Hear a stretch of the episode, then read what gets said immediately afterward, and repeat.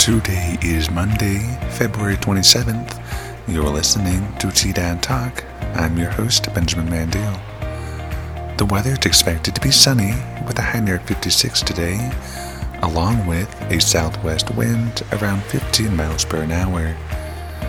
Tonight it's expected to be mostly clear with a low around 29 degrees.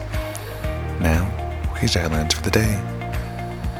Trinidad passed two ordinance amendments tightening up regulations on animals in city limits. Both saw unanimous support from council. The first increases penalties for having vicious dogs, while the second expands responsibility for at large dogs. Trinidad Council approved a $150,000 expenditure for a new bucket truck. The truck, said to be replacing an aging truck, is for the Power and Light Department.